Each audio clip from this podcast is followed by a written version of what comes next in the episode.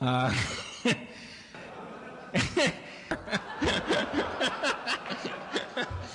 anyway.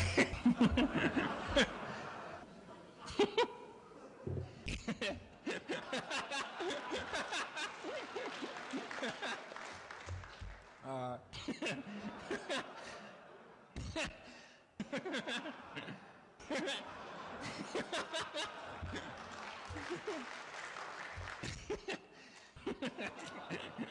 and uh,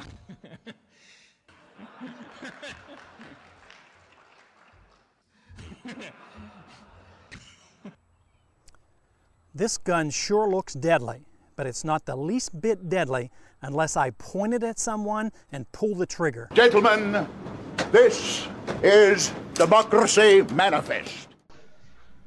Hello, everybody, and welcome back to Repeal the 20th Century. With me, I have Dr. Yuri Maltsev. Uh, would you like to introduce yourself? Oh, yes. Uh, I was born and raised in the Soviet Union, and I um, went to Moscow University, and then I worked as an educator and worked as an economist for the government and was one of economic advisors to Soviet government during the time of perestroika. And then I was pretty frustrated by all of this. And I, in 1989, I defected to the United States while being on a business trip in Scandinavia. And uh, in the United States, I'm doing the same thing. I worked for the federal government in Washington, D.C., if you can call it work. And then I um, uh, um, uh, found a, a, kind of a real work job, and I'm teaching young Americans ideas of liberty, ideas of free market, and um, uh, and um, uh, doing a lot of other things as well, doing some research, uh, doing doing public speaking, and trying to trying to kind of uh, remind the people about the dangers that all of us face. Um, and uh, besides that, it's very sad for me to see that this country is um, looking more and more than the country that I've abandoned. Mm-hmm.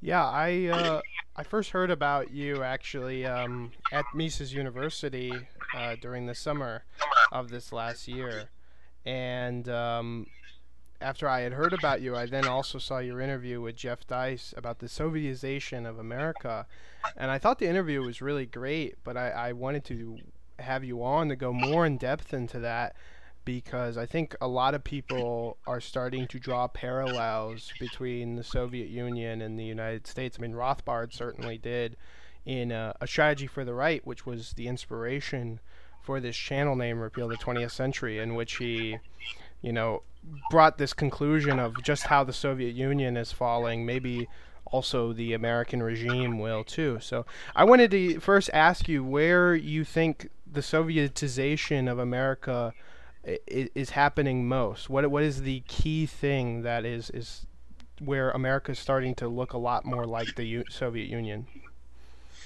I believe it it's obvious that it's culture Mm-hmm. Culture is the forefront between the evil and good. The culture is the forefront between the market and socialism. Um, uh, and what I would say, if you will look, uh, I think that we're losing this this fight. Uh, if you will look at higher education, for example, or secondary education, even.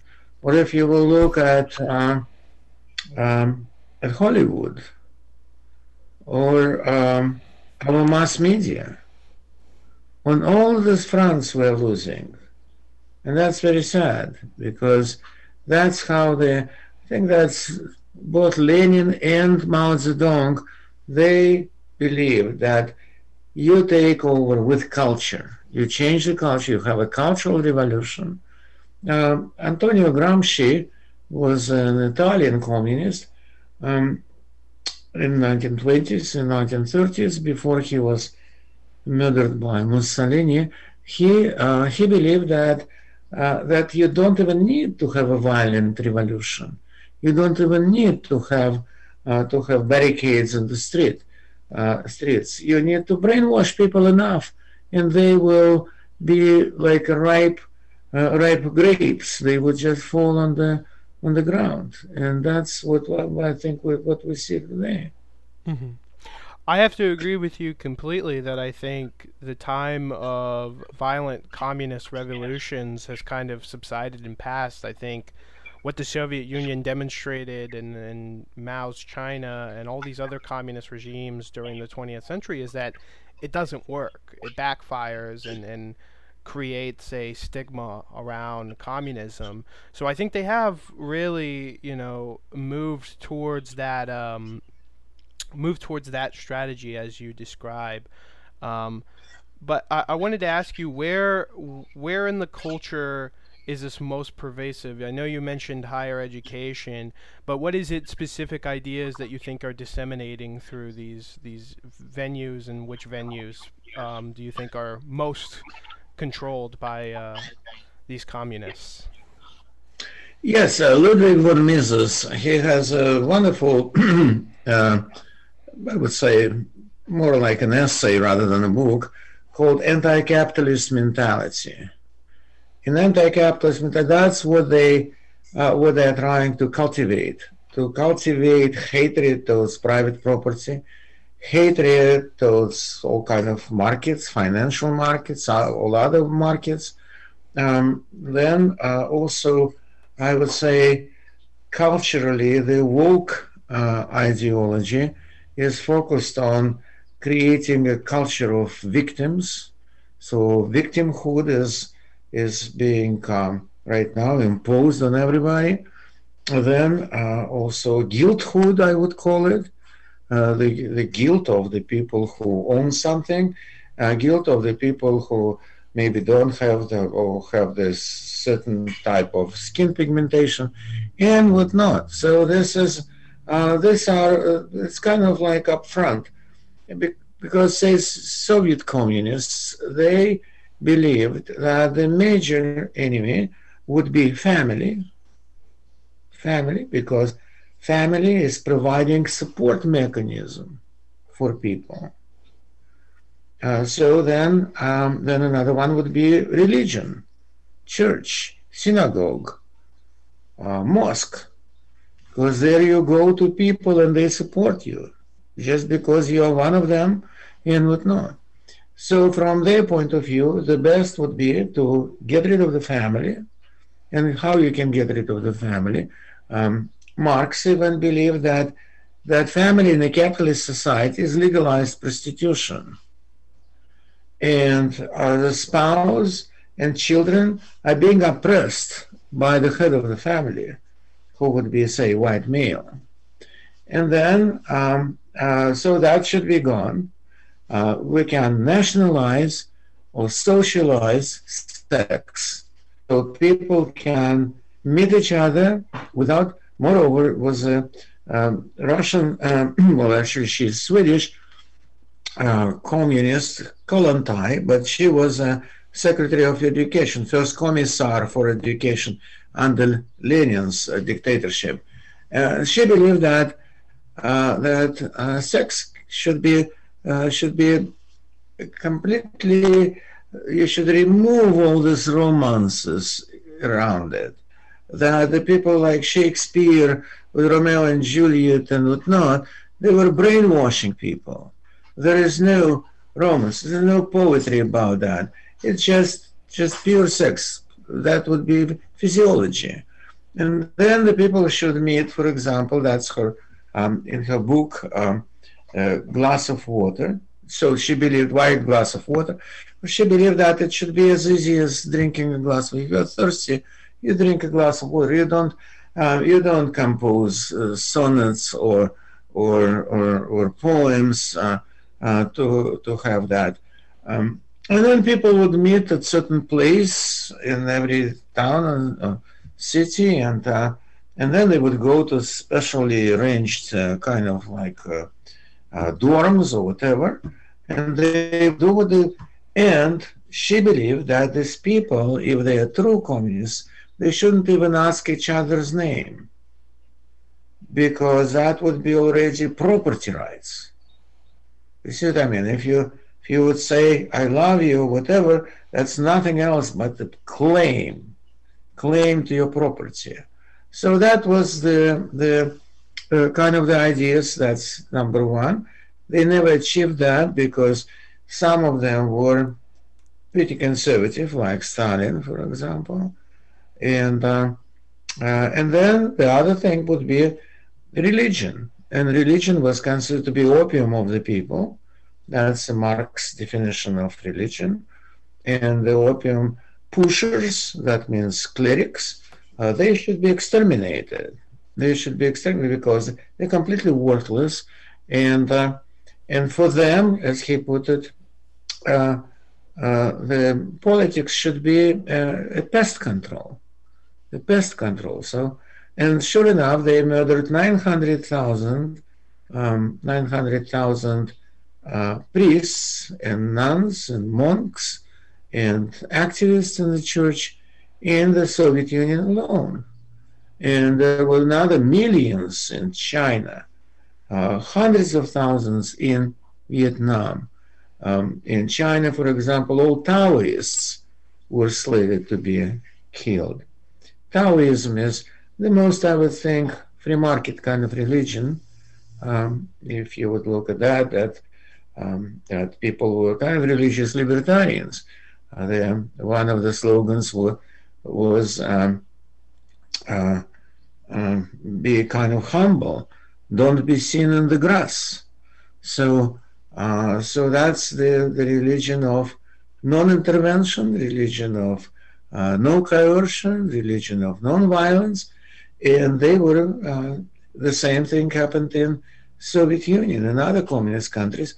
That not all denominations were treated equally, uh, but those who were the most freedom-oriented, they were slated to be to be murdered first, and a lot of uh, a lot of um, faithful people were sent to Gulag, to Siberia, to, and perished over there.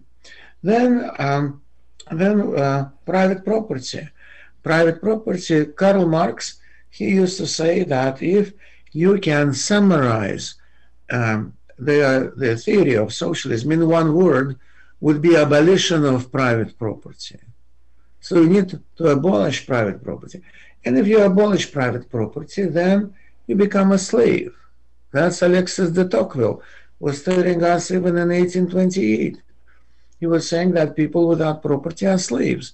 He didn't mean that you should be a man of property, not to be a slave, but access to property, uh, access to, and, and if you will look, I mean, John Locke, my favorite philosopher, and John Locke, he believed that that private property is especially applicable to yourself, that private property is your freedom, that uh, uh, he would ask, Who owns you? Who owns you? I think Walter Williams would repeat that very, very, very often. Um, but that who owns you? And if you own yourself, you're a free man. And if somebody else owns you, you're a slave of those who own you. And socialism is nothing but slavery because the government owns you. It's kind of public slavery, it's a socialized slavery, nationalized slaves.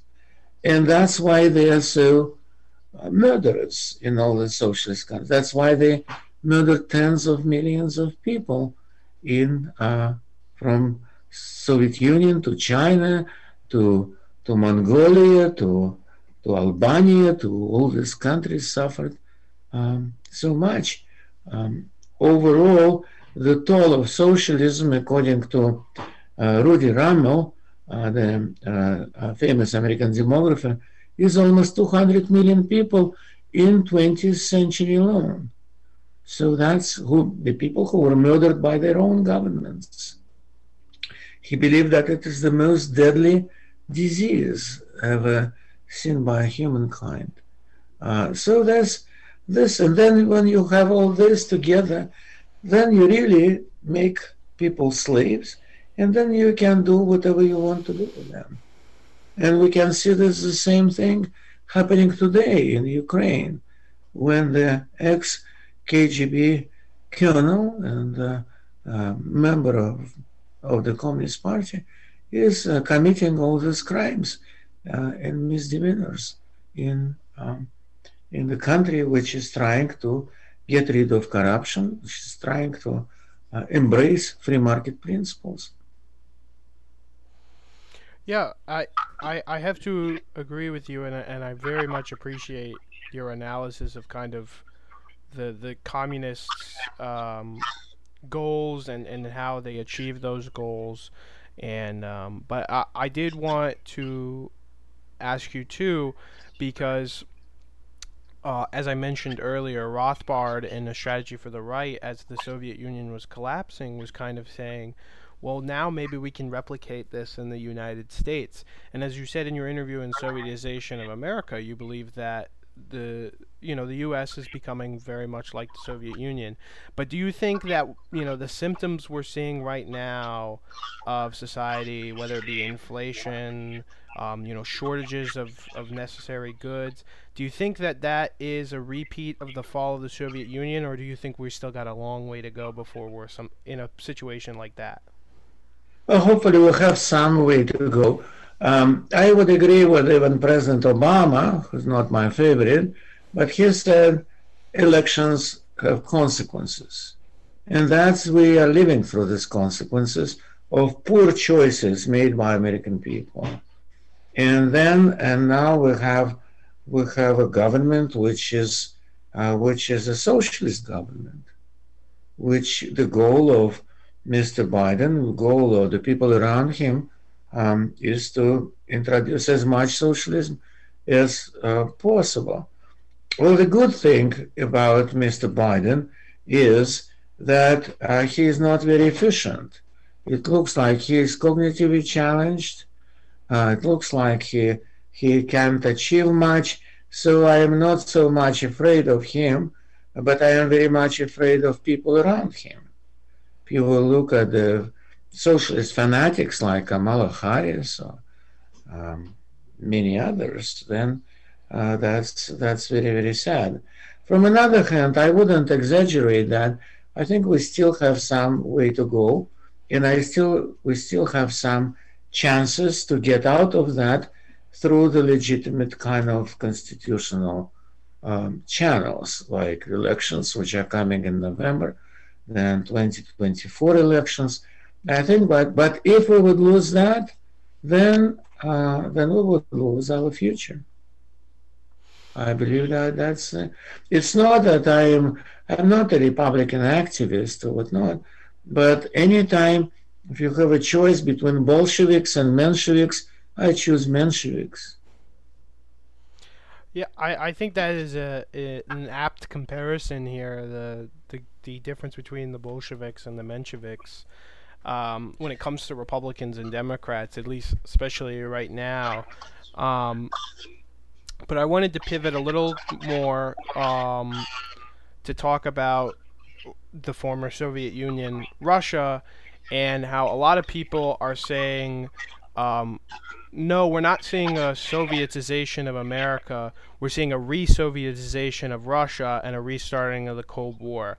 And I wanted to get your thoughts on that because I think that dynamic between our current dynamic between Russia, um, with the context being around the Ukraine-Russia war, is a very interesting way, and also I think a prime area where you can see Sovietization of possibly both countries.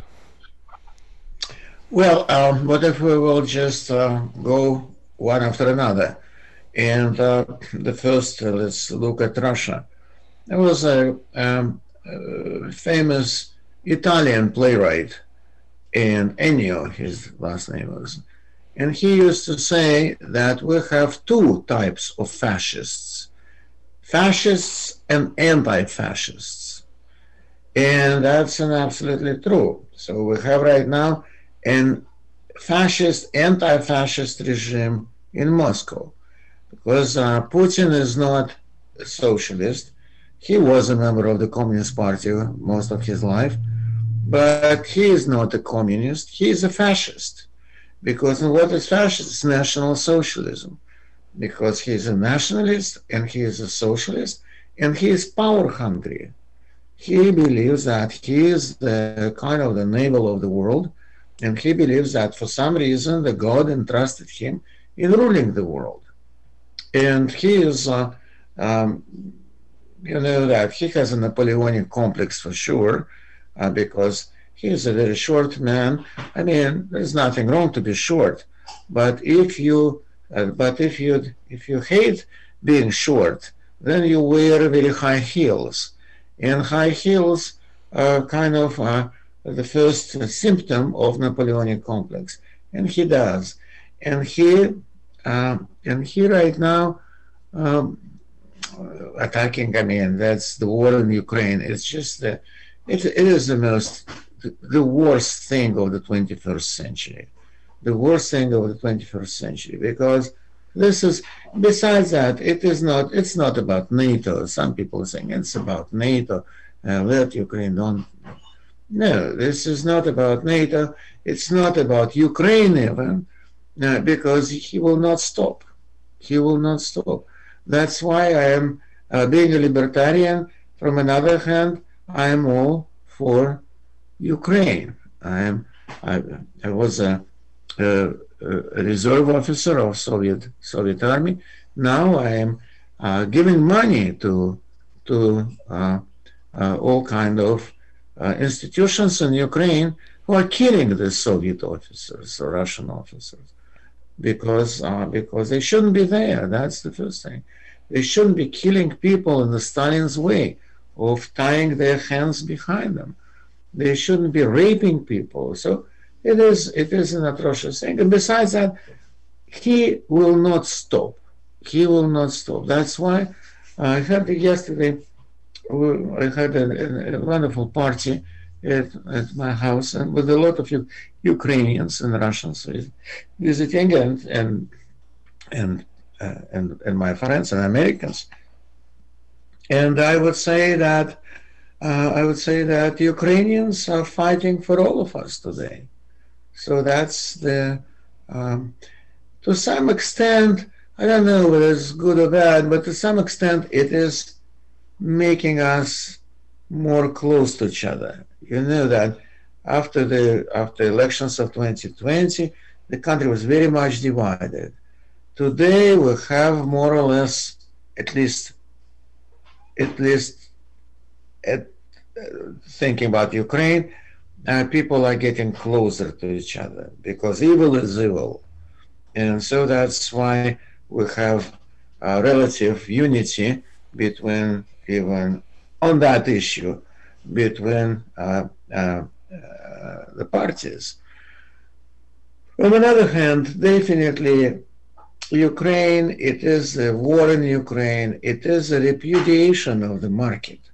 Some people are thinking that uh, how come the, the, the, the, war is always a negation. I, I was blessed to know Murray Rothbard personally and very well, and he was one of the dearest friends and my mentor as well, and Joy, his, his wife. And, um, and I would say that, that um, Murray he had a very interesting distinction between nationalism of the big countries and nationalism of the small countries. He, he was making the point that nationalism of the big countries is bad because it's chauvinism. It can lead to fascism, can lead to dictatorship. However, chauvinism, not chauvinism, sorry, nationalism of the small countries, it is a good thing because nationalism of the small countries keep them proud, keep them defending whatever legacy they got, uh, keeping them together, and keeping them culturally distinct from from others. So I remember uh, how uh, Murray many times he was praising, especially Baltic states, Lithuania, Latvia, Estonia, and we had a wonderful conference in Washington D.C. in 1990 uh, when. Um, uh, and Murray made a wonderful, wonderful uh, speech there. And we had a delegation, 12 people from Lithuania. even um, Gottfried Haberler a great Austrian economist who was kind of outside of the school for a while because he was teaching in Harvard, uh, and then he he rejoined the institute. He rejoined the von Mises, uh, the von Mises, Cynthia von Mises circle, uh, and that's why we had it in Washington because he was already 93 years old and he couldn't travel much. So it was not that uh, it's it's uh, not that Muhammad came to the to the mountain, but mountain came to the Muhammad. So that was uh, that was a great event, and and I remember that's that's true that uh, that nationalism of Ukrainians is a good thing. Nationalism of say Russians is not a good thing because it's turning to be fascism and uh, uh, intimidating fascism. And definitely, US nationalism, especially economic nationalism, is not good at all because it unites nationalism, even in small countries, I would say. It's not that I disagree with Murray Rothbard, but I would say that nationalism always is a form of collectivism. Then you you can you can kind of twist people's arms into supporting the government because of nationalism. But from another hand, uh, from another hand, if you will look at the the governments of small countries, um, free countries, it's usually also free and small governments. So, like for example, Ukrainian government, which is headed by uh, by a very funny um, comedian. Uh, I I knew about him very well before he was elected president of Ukraine, and I would uh, advise everybody if you would go to YouTube and put Zelensky there, and you would uh, you would you wouldn't believe what you can see, uh, because he he was really uh, kind of uh, I mean as prominent as Bob Hope here, but but completely of different type of style. And today, uh, today it's again, for example, Trump. If you look at Trump, you look at Reagan, if you look at Zelensky, uh, they are not professional politicians, and that's why I think they were the best presidents we had, uh, because they were not they were not selling out from uh, from just graduating from college with political science degree, like most of them do. Mm-hmm. Yeah, I, I, I think your commentary on you know what the Ukraine war is kind of doing both to Russia and the United States, and kind of I think I think it is very pulling them both into that Soviet mindset, at least the Cold War era mindset, and I think that can be very troubling, especially as you know how Murray Rothbard wrote a lot about how the Cold War mindset was really just often a uh, excuse for increasing the state's power, just as you mentioned, nationalism can be as well. Um, but I think uh, uh, another thing I want to move to is kind of um, what kind of what is the outlook that you think of where we're going next in terms of Sovietization. Do you think that um, they're going to get bolder? Is is there some kind of next thing they're going to do? Because I know you talked a lot about in that interview about how COVID was a big step in in that, and how they got very bold in in terms of that, which they very much did but we're now seeing a kind of waning down of that. Um, so, w- where do you think they're going to go next with this?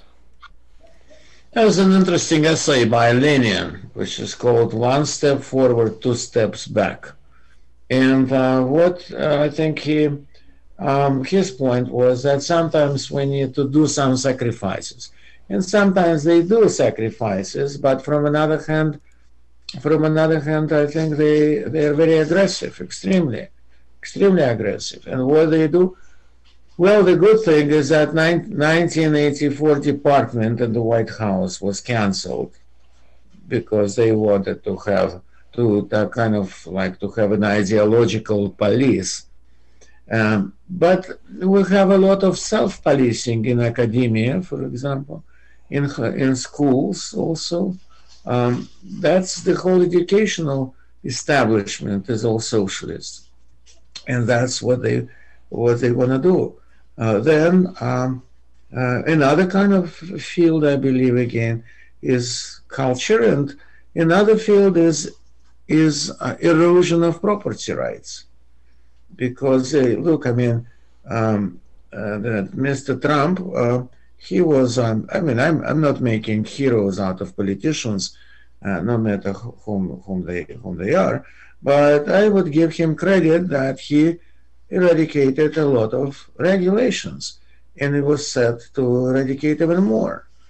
Mm, today, we see these regulations are coming back, coming back in full speed, and uh, now the flag of revolution is not red; it is green.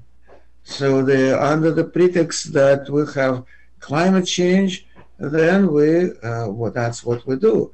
Um, then we're destroying private property we're destroying human rights, we're intimidating everybody into something else, doing something else. And this is um, this, and, this doesn't have any excuse and any justification. Uh, I think that that Murray Rothbard he used to say uh, that these environmentalists are like a watermelon; they're green outside and red inside, and that's uh, that's absolutely true. Yeah, I, I think you're right there. Um, the last kind of thing I wanted to ask you about is we talked a lot about, you know, how America is, you know, becoming more like the Soviets and, um, you know, how, how that happens and everything. But I wanted to ask you, you know, how do we turn, how do you think the tide will turn against Sovietization? Do you have any specific ideas on what needs to be done or any kind of thing or where do you think we, we, we need to go to make to either stop Sovietization or at least turn the tide? Well, I think that both of us um, are doing our job. That you, Peyton, you have a, a program which maybe will open some eyes, and that would be, and that's how we need to go one by one. It's not I'm trying to do my job is also uh, to warn people about the trap that they, uh, many of them are foolishly walking into. Uh, so then, um, I think was a, uh, I mean, there's a nice quote by von Mises that uh, he has a wonderful, very short essay called "Our Historians of de- of Decay, of Decline, of Demise." our historians of that. For many people, many people will think, yes, we are. Yes, we are. Look at look outside of the window. Look at this inflation. Look at all this this communists in the White House and around.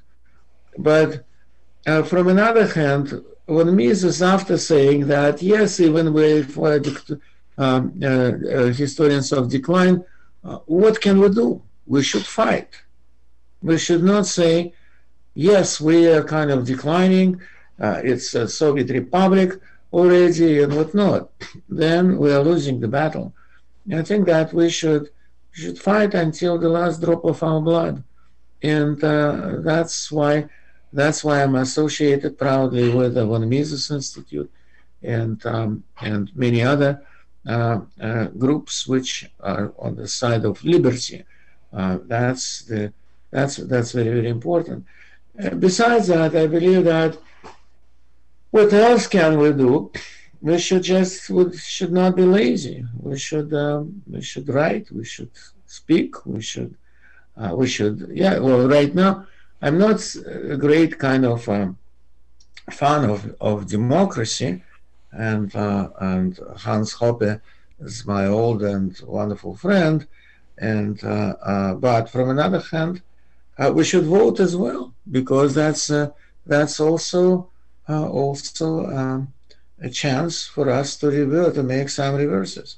And again, it's uh, I would, I mean, I would prefer because on the Democrats, that's a misnomer name for the party. They should call themselves Socialist Party of the United States, and uh, Um, and again, I'm not saying that Republicans are perfect. No, they're not. Uh, but at least movement towards communism under them would be kind of slowed down. They're not so uh, so eager to to move that that very way because uh, because many of them are people of property, and many of them, I would say, um, that's an interesting study. I wanted to do some research in this field.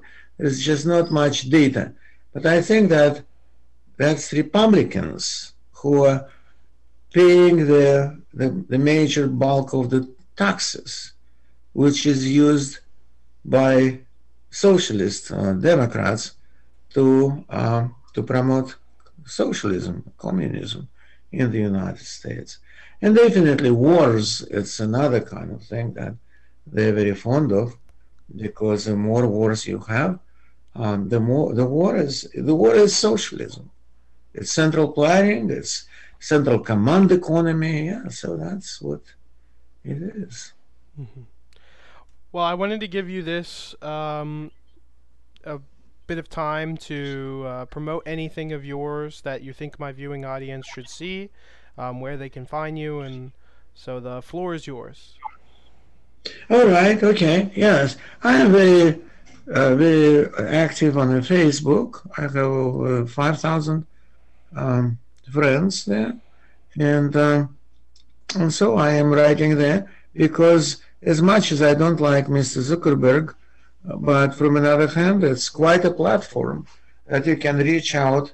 For example, if I would write an academic article, how many people would read it? Three, five, ten, maximum. Um, over there, this is one thing, so just befriend me there.